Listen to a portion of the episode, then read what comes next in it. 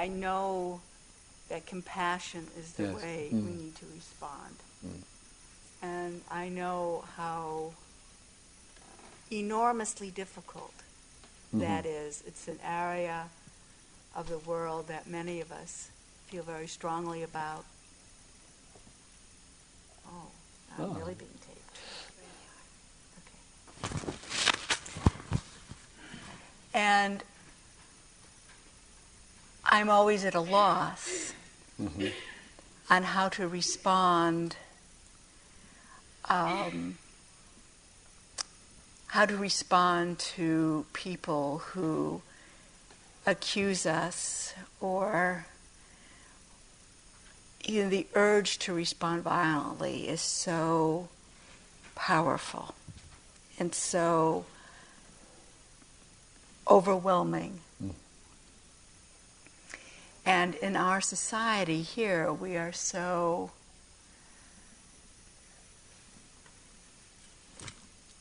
preoccupied with a violent response. What steps can we take in a broader context to make people understand that this is the true form of nationhood or or love of nation to respond with compassion instead of with violence. Mm. It, it is. Um, I very much appreciate the question. It's a very deep and very, very profoundly important one. Welfare of humankind depends on this kind of transformation of our inner life. And this country, as the global power of the time, has uh, enormous uh, responsibility, enormous responsibility. And its influence is so pervasive. But the ugly face of America is the one that the world keeps seeing. And this uh, exploration, and I feel it's on two fronts. Um, one is uh, the depth of soul searching. It isn't easy to answer the voices of uh, aggression, retaliation, and the rationalizations that go with it. it that isn't easy, easy to answer. But another voice of constructive engagement and not destructive engagement, which has to come to that at some point, anyway. And therefore, the sooner the better. And even though you and I and others may be accused of idealism, naivety, and all those uh, levels of accusation that are thrown, we've got to first dig deep. We've got to keep trust with constructive engagement in all of these difficulties. And perhaps equally important, we've got to be well informed. We cannot be well informed through CNN, Time, Newsweek, the New York Times, the Washington Post, uh, all of those. We cannot, there's no chance. They are not the reference point because they, uh, the, the, the slant is so heavily loaded towards a particular view, and that gets distorted, as well as we have in Europe as well, um, obviously. So it, it's other, other ways.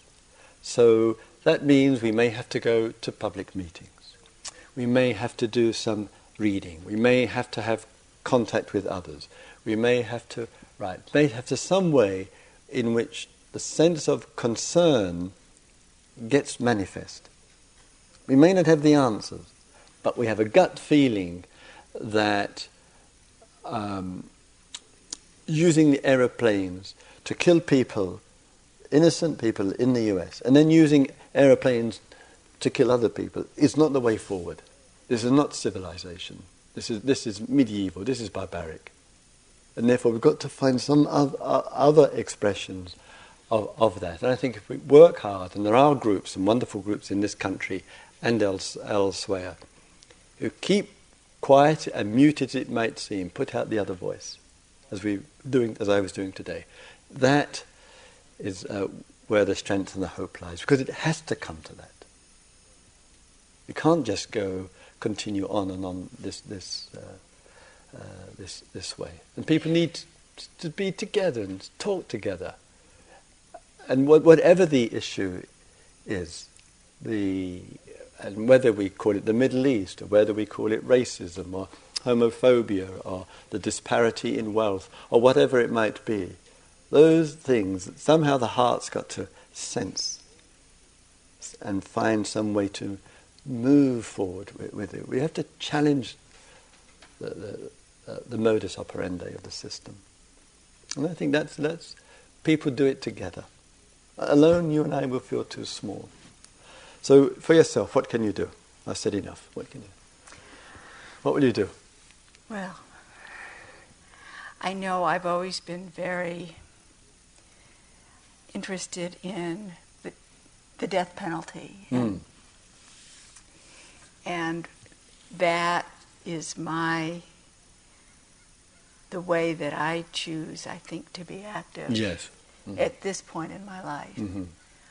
um, I I keep coming back to the question when political leaders are asked, and they say that they're against the death penalty, and none of them say that they're against the death penalty anymore, because that's to be that's the kiss of death mm. to be against the death penalty. Mm. Uh, and they say, well, if it were your wife or your mother or whoever was killed by this horrible person, what would you do? Mm. I know it's the usual one. But it's a very easy question to answer. I know what I would want to do emotionally, but it's what I would hope I could do with my compassion. Mm. I mean, I think the bravest people in the world are the people who've lost a child to a murderer, mm. Who have responded, as this family you mm. mentioned, by saying more killing is not the answer. Mm. Yeah, yeah. And that, that, that voice that you expressed and, uh, and similar uh, voices, they have to go from a whisper in our society to a shout.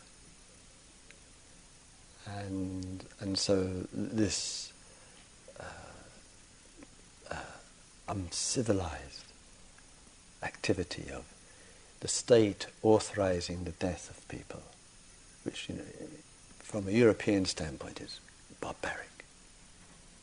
But, but, but just barbaric that, to, that this still continues. And it's going to take people and, and change because it feeds the cycle of violence directly and indirectly.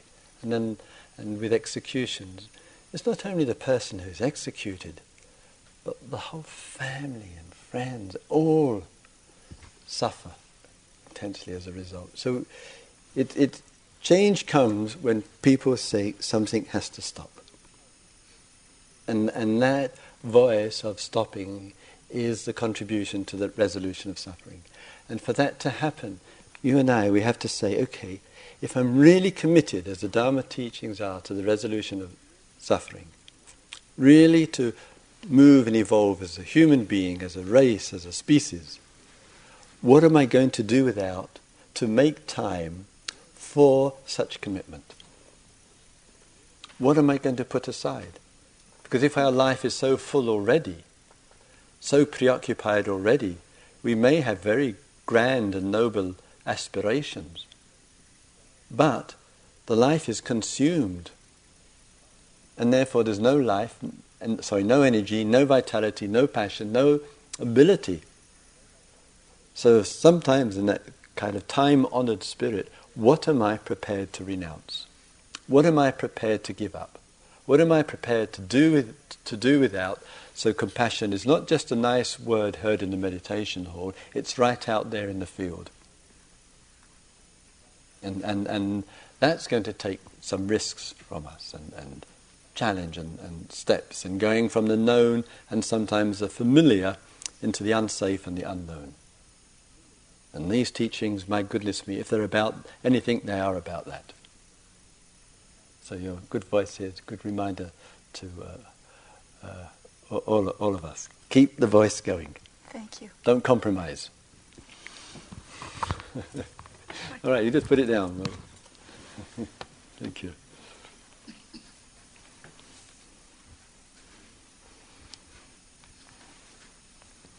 So two or three minutes, two or three minutes shared silence together.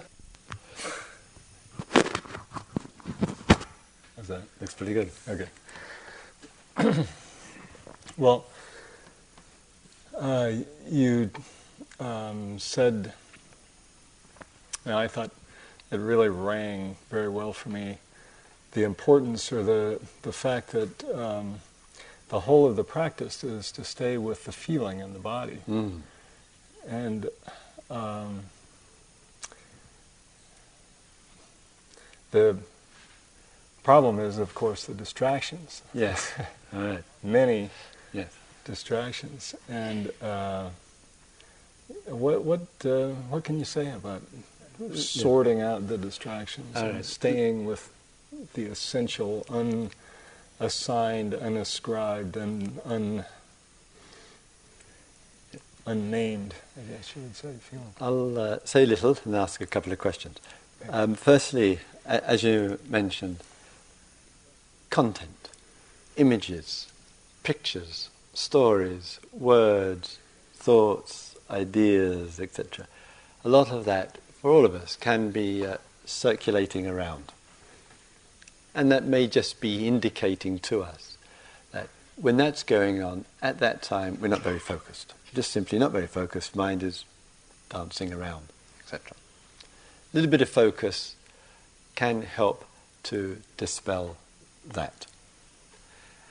And that wouldn't necessarily mean having to go to the feeling in the body.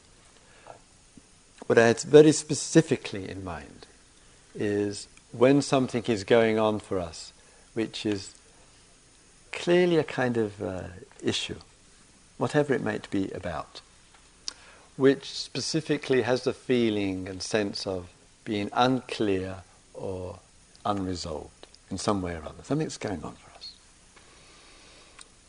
It's so easy to be dragged, sometimes kicking and screaming, back into the storyline. And we want to have, develop enough power of focus, of mindfulness, to come back to what's going on inside. This is where the feeling in the body, the feeling in the feeling, as the Buddha says, it really becomes the heart and the core of the practice there. So the story matters is secondary, the feeling is primary, learning to explore the feeling and stay in touch. So you don't have to answer. Um,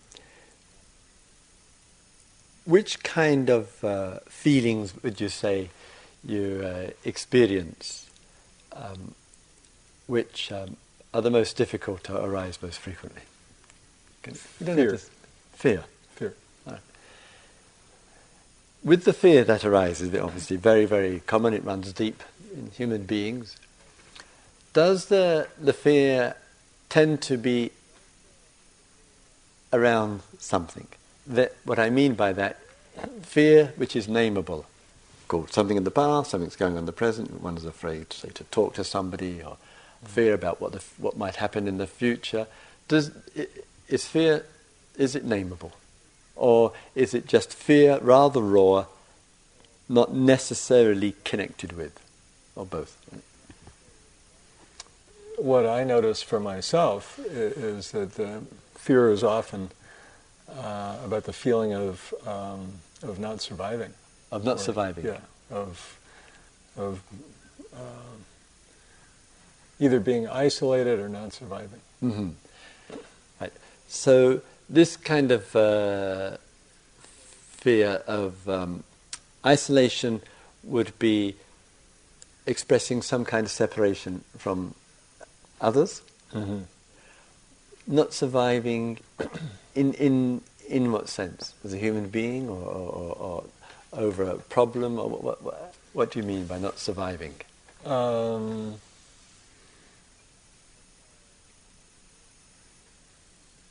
uh, I guess now we're starting to put a story on it, but it, it, it feels like uh, it feels like uh, not having a voice.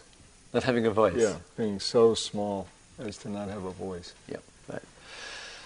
So sometimes either from without that we can feel um, rather sometimes just oppressed by the strength of another person or person, then we can feel not have a voice. Or the fear is arising from within, and the fear is showing itself as being afraid to express what we want to say. I just had, take a little side step and we come back. I just had a wonderful uh, uh, meeting with uh, the staff looking up, and we explored communication. Yeah. Uh, and one of my uh, res- responses to some of the questions that were asked, uh, having the privilege of teaching around the world, I think the area of communication here, of having a voice, is the most difficult place I know of anywhere I go to in the world, is here. And despite a very articulate and uh, intelligent and bright uh, culture, I think there's a very kind of a rather serious uh, underlying problem that doesn't get addressed, which is living in a kind of world of uh, pleasantness and the wish to sustain it to the, to the max, which seems to make it increasingly more difficult for people to have a voice and be firm and clear and strong with each other. And sometimes things are said from one person to another, and the other person feels very hurt, very disappointed, feels wounded. Strong language gets abused, uh, used, like abused or, or misunderstood, or rejected or hurt, etc. And the other person is just expressing what they see. And here, it's the most difficult. There, and thus, more people feel they haven't got a voice, or they're afraid to express. And I think part of it, there's some loss of normalcy in direct communication. And there's a sensitivity which is too high, much too high here. Like nowhere else, I know. And I, I know, just if I may say, this as a speaker in the Dharma hall, particularly someone like myself, I sometimes just say things and just put it out there straightforward. Nowhere, anywhere I come to, is like here for having half a dozen or a dozen notes put on the notice board for Christopher afterwards. This wasn't politically correct, we didn't like. No, no, no, no, no, no, no. And it has a slightly inhibiting feeling. I noticed in the opening talk, those some of you know me for years, opening last night, I think two or three times I said, Well, I know it's not politically correct. Mm. I don't have to say that anywhere else, but it, it just saves saves people looking for a piece of pen and paper. so, so a little bit, some the sensitivities are affected. That's what I mean by this. Mm. You know, and I think mm. we've got to trust it's okay to speak our mind a bit more. Mm. Yeah. So one is the issue of survival, as you just uh, uh, mentioned, and the other, which very closely related to, is the sense of um, isolation uh, there. Is there an incident, but I, not, I don't need the content too much, where you can recall that happening quite recently? It, I mean, today, what's, what's the feeling, if you could turn your attention, what's the the kind of feeling that you ex- experience, either isolation or fear of survival. I mean, the voice being squashed and crushed. And that, can, and that is a survival issue. How would you speak of the feelings when you focus on the inner life, the, the bodily life?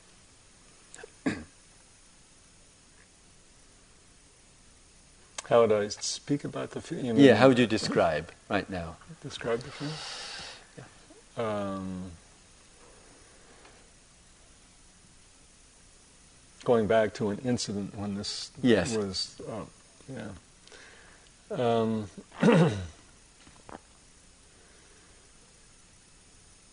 hmm. Uh,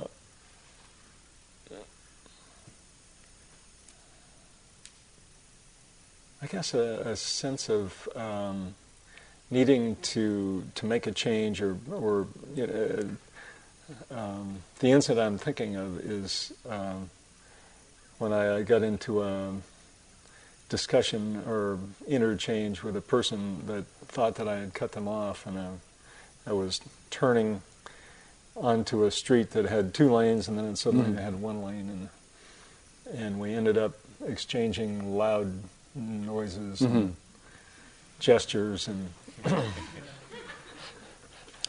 and and uh, it was uh, it was an inability. It was a, a feeling like I, I really had to adjust their way of seeing things, Mm. and I just couldn't. No. You know. So the feel, let me get it clear that the feeling is that there's an interchange. There's pressure from the outside. There's a verbal disagreement, and and the contraction or the pressure inside that had a major effect on the communication in some way or other. The self, I, me, and my, is defined and determined by the strength of that feeling. That's the very walls of the self, of I, me, and mine. The Dharma teachings is the exploration and the dissolution of it, and the way that it manifests is there. When, when you go back to the time of the interchange, where with the body did it, was it most noticeably felt? Now, sometimes, of course, it makes it when we're upset or angry or agitated. Of course, we feel the heat coming out, so Mm. that Mm. comes out of the cells. Mm. What else? I think sort of an in, you know a need to push out from here, Yes. something like Mhm. that. So, in the layers of things, quite often the uh, anger, which get, gets externalized, dig a little deeper, behind the anger will be the fear. You know, we see a dog in the corner, it's whimpering because another dog is attacking it, and then suddenly, uh, uh, and then it switches to anger, then it goes back to fear. And a- a- anger is expressing we're not coping with something because we're afraid. Afraid of not getting our own way, afraid of not being in control, or, or whatever it might be. Dig deeper into the, ang- into the fear, what's coming out of the body is insecurity. So we've got the outer level is the anger, touch the anger, there's the fear, get into the fear, there's some kind of insecurity that's going on. The whole region of insecurity deserves our attention. Deserves our attention. And the locations for that may vary, often very visceral, often physical, and this whole, whole a- area. And if we're not centered in the area, then the impulsive movements go on, called anger, called fear, uh, etc. So lots of good practice of plenty of attention in this area. So as soon as next time you're in your car, next time you're having contact with somebody, and you get the sense it's not going to be easy, that you could feel isolated, your voice could feel crushed or whatever. Mm. If in the early immediacy of things there's starting from here and exploring and being here, there's more chance of staying steady and the transformation of insecurity to security. Here's the place for it. Much of the stuff goes on in here. Just in, yeah. So as you've been sitting here listening,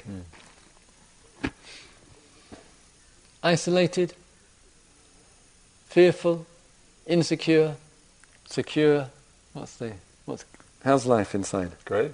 Great. Yeah. Can't argue with that. Great. I was really good. So the sense in some situations, despite some people it'd be it's rather uncomfortable, your uh, willingness to be present, willingness to explore, and my small suggestion is lots of practice in this area. Mm. And when that develops and cultivates in a clear way, the immediacy of, say, some anger, or the immediacy of some isolation, or your voice not getting uh, expressed, itself will be the signal. Here. Mm. Feel the sensations. Relax, see the changes, explore it, settle into it. Even when it's gone and it's all faded away, still good, down to earth practice to learn to be here, to feel centered inside, so that we can attend to uh, a situation uh, like, like that.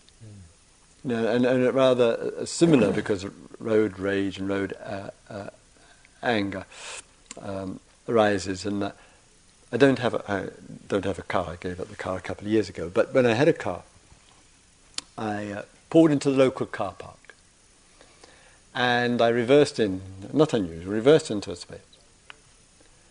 And then a guy in a small truck got out of his truck. And as I got out, he was so mad because I hadn't seen him and he, fair enough, was waiting before me. Mm.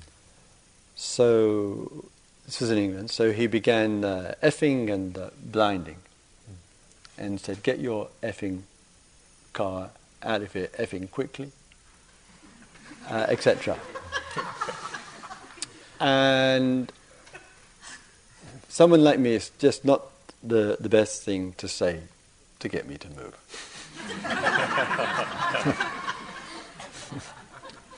so uh, I said, um, You'll have to ask me. And he got very, very close. Very, you know, I could s- smell the breath. And he said, if I didn't move the car, he was going to effing my face in. and I said, I'm definitely not moving now. I said, when you ask, I'll move. And I'm staying here until you ask. So I could feel a few sensations, I have to say.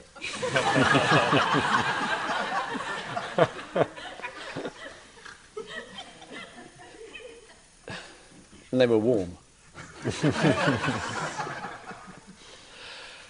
and as few people began to watch this little interaction that was go- going on. But the, one of the great blessings of the practice was just to stand there, just to stay steady, and just to feel centered in here. And keep the voice quiet and soft. Mm. But to let the person know, under aggression, I'm not, I'm not cooperating there. And so I just said very briefly what I just uh, said. And from uh, that, he then, no guarantee, but then in this case, he then began to change. And then he said, okay, I mean, we clenched it. Would you move your car? like that. That's it, fine, no problem. I reversed out and he, he went in. So sometimes in, in situations like that, rather than fan the conflict, mm. yet not having fear, keeping uh, as steady uh, as we can, and particularly all the practice said, come back here, mm. rest, rest inside, and talk from inside. Mm. And it's that practice when we in the fear and anger, we're actually out of the inside. We, have mm. kind of been pushed out. Mm. And then, of course, we're very vulnerable. Mm. So it's our practice. Thank you. Good. Nice to talk to you. Yeah. Thank you. Nice to talk with you.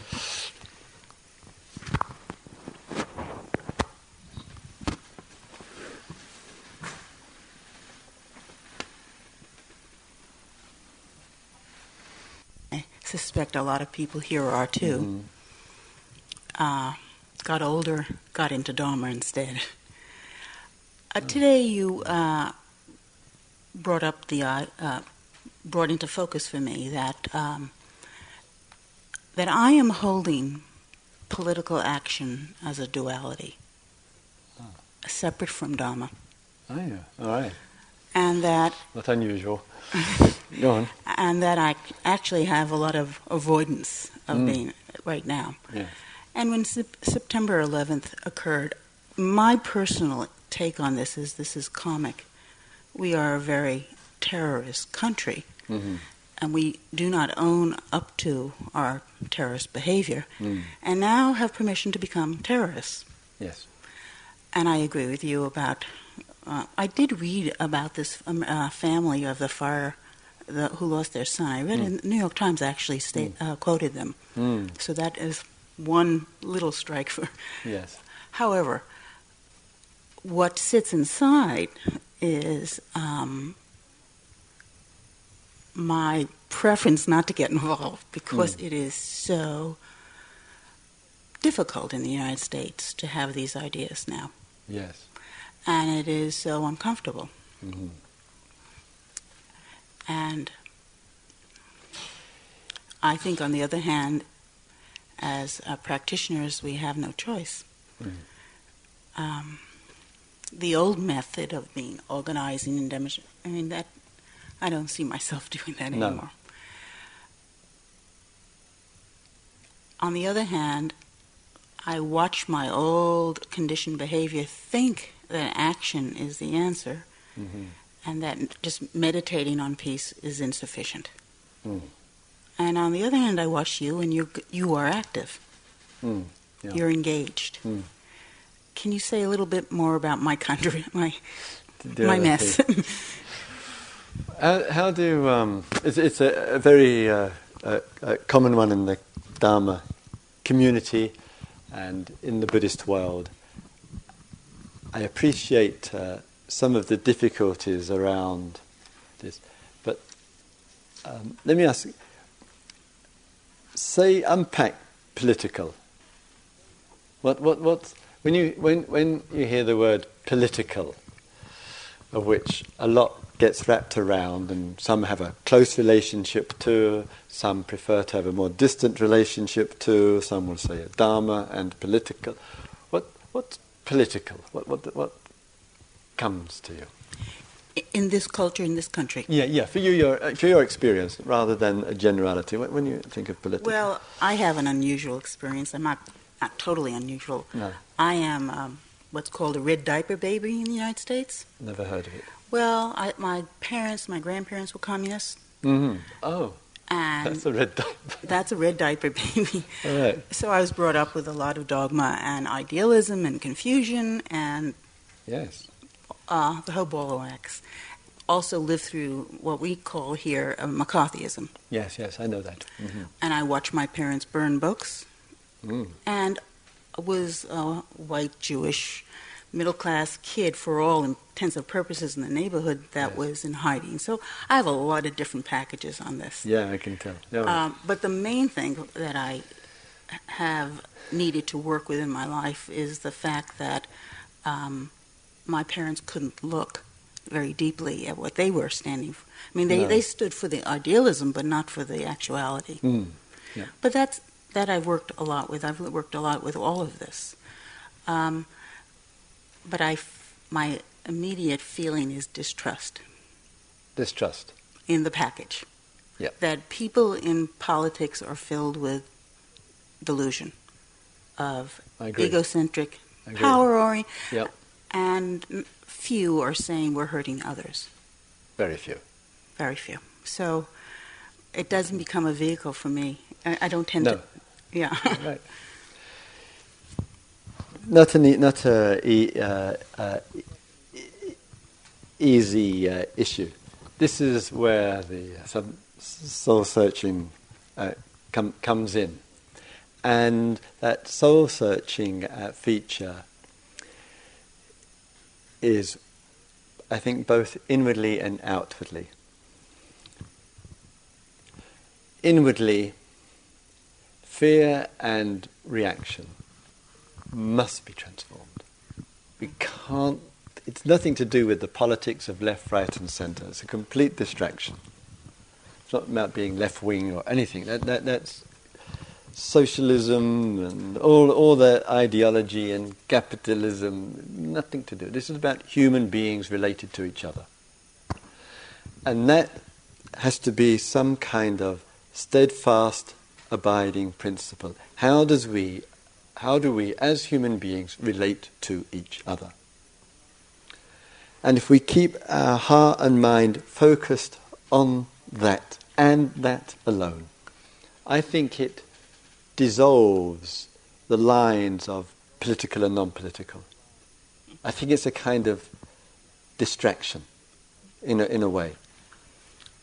I don't consider myself political, I don't consider myself non political. I think other people will say that of Christopher, but I, not those lines that I want to work along. I, I'm much more in the Dharma teachings that life is genuinely interconnected, that we have an undying uh, interrelationship with each other, that I wish. Uh, endeavour to treat other people as I wish to be treated, as some kind of abiding principle. And that sense of interconnectedness and concern must somehow, as much as possible, influence what I say, what I do, what I act, and what I write. And I think there is a quiet power to that, which I think will, I hope, and in my lifetime, will shake up the political corporate world, which in Buddhist language is, is in the grip of Mara, grip of delusion, as you pointed out. And, and therefore, there's nothing, as I say, political, non political about it. It doesn't quite sit with me. If the Dharma teachings are concerned with dependent arising conditions, the resolution of suffering, the web of life as an interconnected reality. If we put that in the center of our existence as a, as a truth of existence, I believe, from my experience and from others as well, that out of that can come a whole different kind of vision and action. And, and, and, and one is remaining true to something which one feels deep down is true that we are in, all in it together. That the whole notion of the of um, American citizens and um, Arab citizens, of uh, Western religion and Islamic faith, uh, um, Israelis and Palestinians. As I said to the Israelis and Palestinians, the only way you'll meet is when you hold these labels lightly. When you hold them lightly, you'll see what you have in common. If you don't hold them lightly, it, it, it is a nightmare and they know better than I. And the English dirty fingerprints, of course, are all over the region, no question, just as the Americans are. So the, the, the, labels and the identity, the self, which is bound up, has to be treated much more lightly. So interconnectedness, which is the more fundamental truth, is felt. We've got to feel it. And our practice is to feel it and feel it and feel it and trust that out of that something can come because the other way is not working, it's a nightmare. This way will work.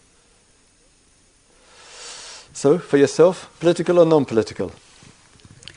Um, I, I don't use that language anymore. All right, good. good.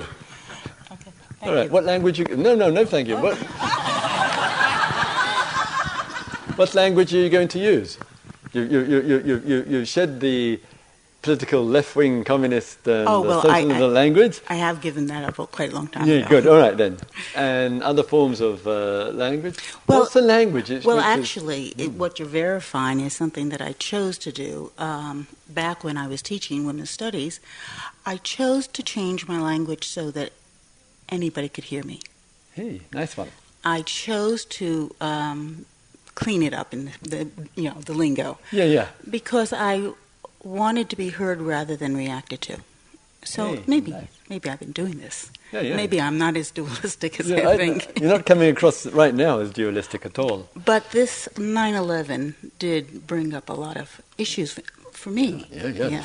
Um, and um, the sense of powerlessness of, about uh, the whole world Mm. power trip. Yeah. Really, personally powerless. Um, so I thought I would, Yeah, that- and to see it that I actually.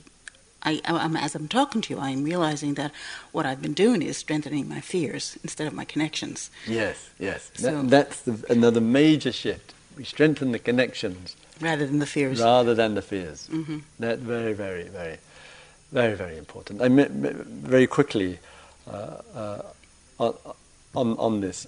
Um, I go to India every year. Last twenty-seven years, and before that, of course. And in the villages in January. This is in Bihar. And this is out of Bodhgaya, right in the hamlets. I went out there with some, some friends. All the villagers knew about September 11th. I mean, they can't read, they can't write, they have no newspapers, etc. And I asked with, with the friends who were translating, did you, did you hear about 9 11? They all knew about it. You know, they're really out there in, living in little mud hut hamlets out there. And then they, and then they came the, uh, with, with incredible sympathy. This is Muslim and Hindu villages, with incredible sympathy to what happened to the US. And then the people in the villages uh, said to me, But Christopher, then the Americans came and bombed the people in, the, in, in Afghanistan. They bombed people as poor as ourselves. And all the sympathy had gone. A whole region, the sympathy went there, and, and we still see the consequences of it. We've got to find other ways of connecting and, and understanding and uh, listening to each other, and there's no room for fear. Thank you. Thank you.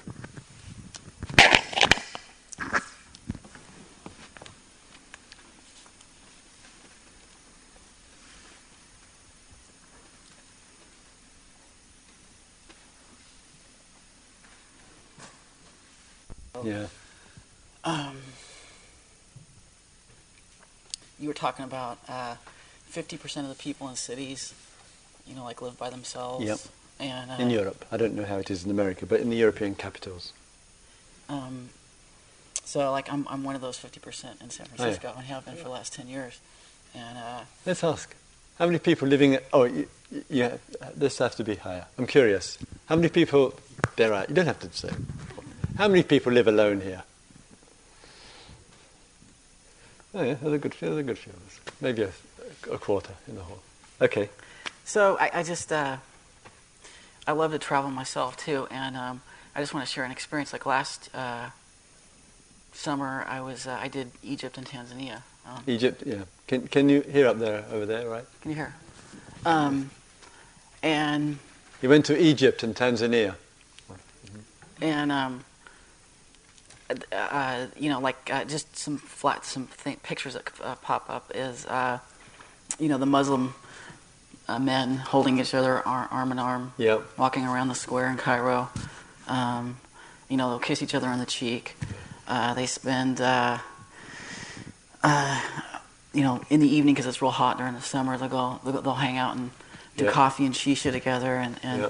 you know, the women kind of hang out together and Yep. and talk. Um, so there's like a sense of community, right? Yep. Um, and then like uh, Tanzania, um, this uh, this there was a guide that took me. Uh, I, I climbed a mountain there, and uh, he he like afterward we were totally got to be friends, and he, and he invited me over to his house and cooked a special meal, and I met his whole family, and you know they were really poor, very very poor, right? Uh, and you know he told me that his uh, family is extended to about like 200. Yeah. Like, there's like you know they, they don't make that much difference between aunts, uncles, and cousins Yeah. Right. um, and they speak three languages English, Swahili, and their tribal dialect, right? Yeah. And I'm looking at these people, and I'm looking at, and that's one of the reasons I love to travel. I like, I love going from, you know, like the city and popping my backpack on and going right down into third world, right? Yeah. And um, I just think that one of the things I notice is that there's a sense of um, community and society and connectedness amidst what we consider poverty. Yeah. And, and they look at us actually, uh, I hate to have these stereotypes, Mm-hmm. but they see us as actually very poor. And they see us as materially wealthy, but in, in terms of community capital, um, very poor. And, and um, so I struggle with that in my society. Like, Mm. you know, do I run off and move to Spain or Thailand or wherever to escape this society? But then wherever I go, there I am. Sure. And I'm supposed to be right where I'm at. And yet I see, I, I, see this, uh, I see this rampant sense of disconnectedness and uh, isolation among people, um, even in this community. Um, I have a difficult time uh, at times uh, connecting with people. Um, I've got a wealth of friends, but you know, you see it in society. You know, Mhm. where uh, I don't know, we have so many gadgets and distractions and stuff, and and yet, you know, after I get out of this retreat, I'm going to go hop on my you know German computer-controlled tinted windows uh, car and head back to the city. You know? Mhm. Yeah. And I'm it's comfortable, you know. So I Sometimes, and your points are very, very uh, i- um, important and very good reminders for all of us. We get some time out of our culture, out of our environment, out of our society, and out of this rampant ideology of individualism, uh, which is at the expense of community, which serves all sorts of uh, vested interests, this exploitation of individualism and we spend time out and then we come back. That makes us, can make a number of us, extraordinarily aware of the separateness, the isolation that one person referred to in the previous in, uh, inquiry. And there's something isolating and unhealthy about it because community is community. And the teachings uh, emphasize community. Meaning of the word sangha is community. Men and women meeting and spending time and being together. We have a community for a couple of days, a community in the silence, but also a community in the uh, mutual sharing and exploration. And you and I are part of this community over this uh, period. And, and it's very, very important that community life comes together. And religion, to its credit, with all of its failings, does remind us of community. That's there. So you get back in your, what is it? What have you got? German BMW or something? Yeah, I thought so. Sorry. Yeah, you're sorry because it's not an American car. Um, yeah, um, No, not really. uh, no, no, I appreciate it. uh, so, one of the things we, as you quite rightly did, and all credit to you, you come up and express concern and of the uh, separateness that is going on. What? It's one thing to see what's wrong. One thing to see what's unhealthy or unsatisfactory, or this separateness that goes on. One thing to have lots of good friends.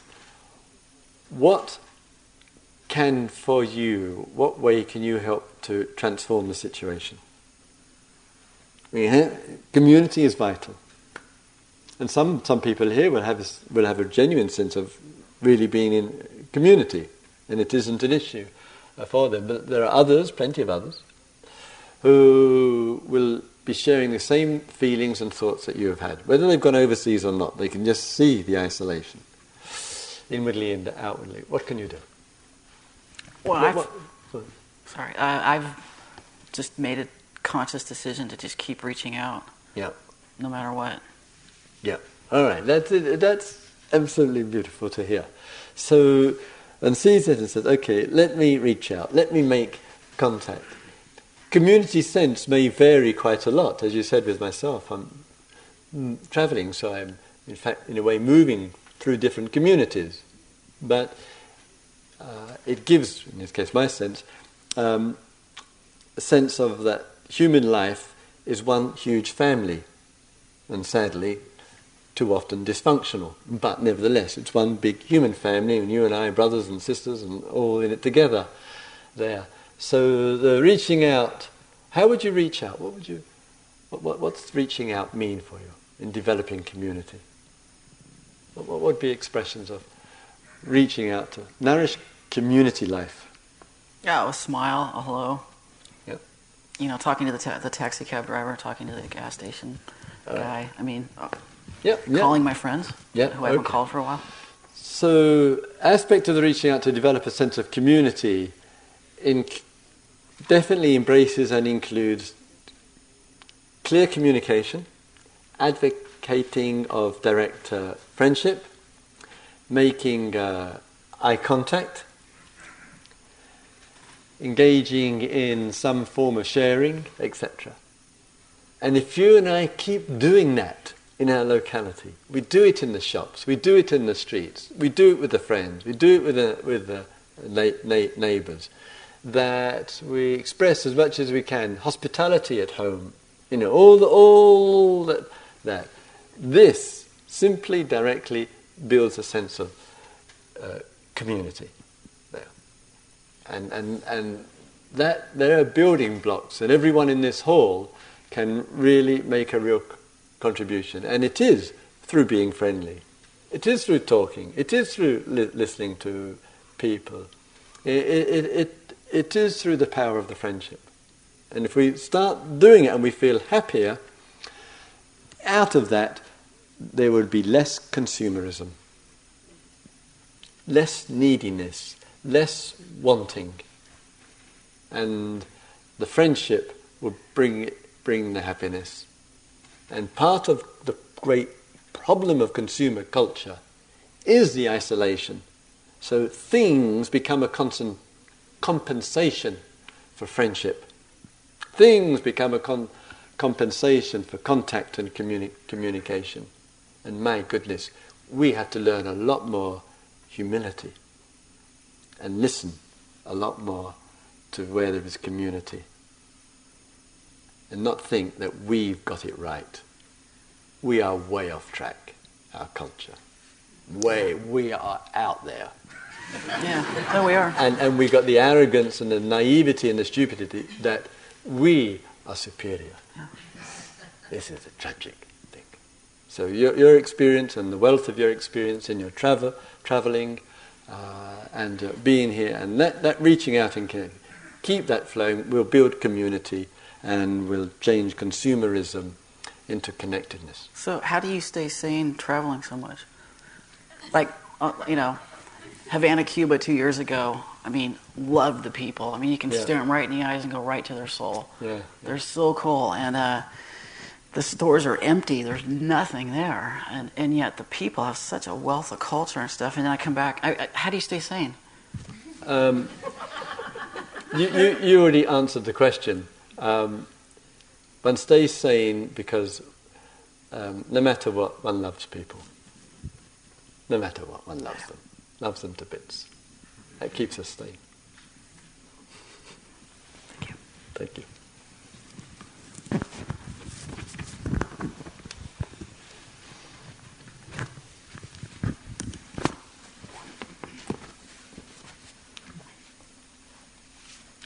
Let's have a quiet minute or two to finish, please.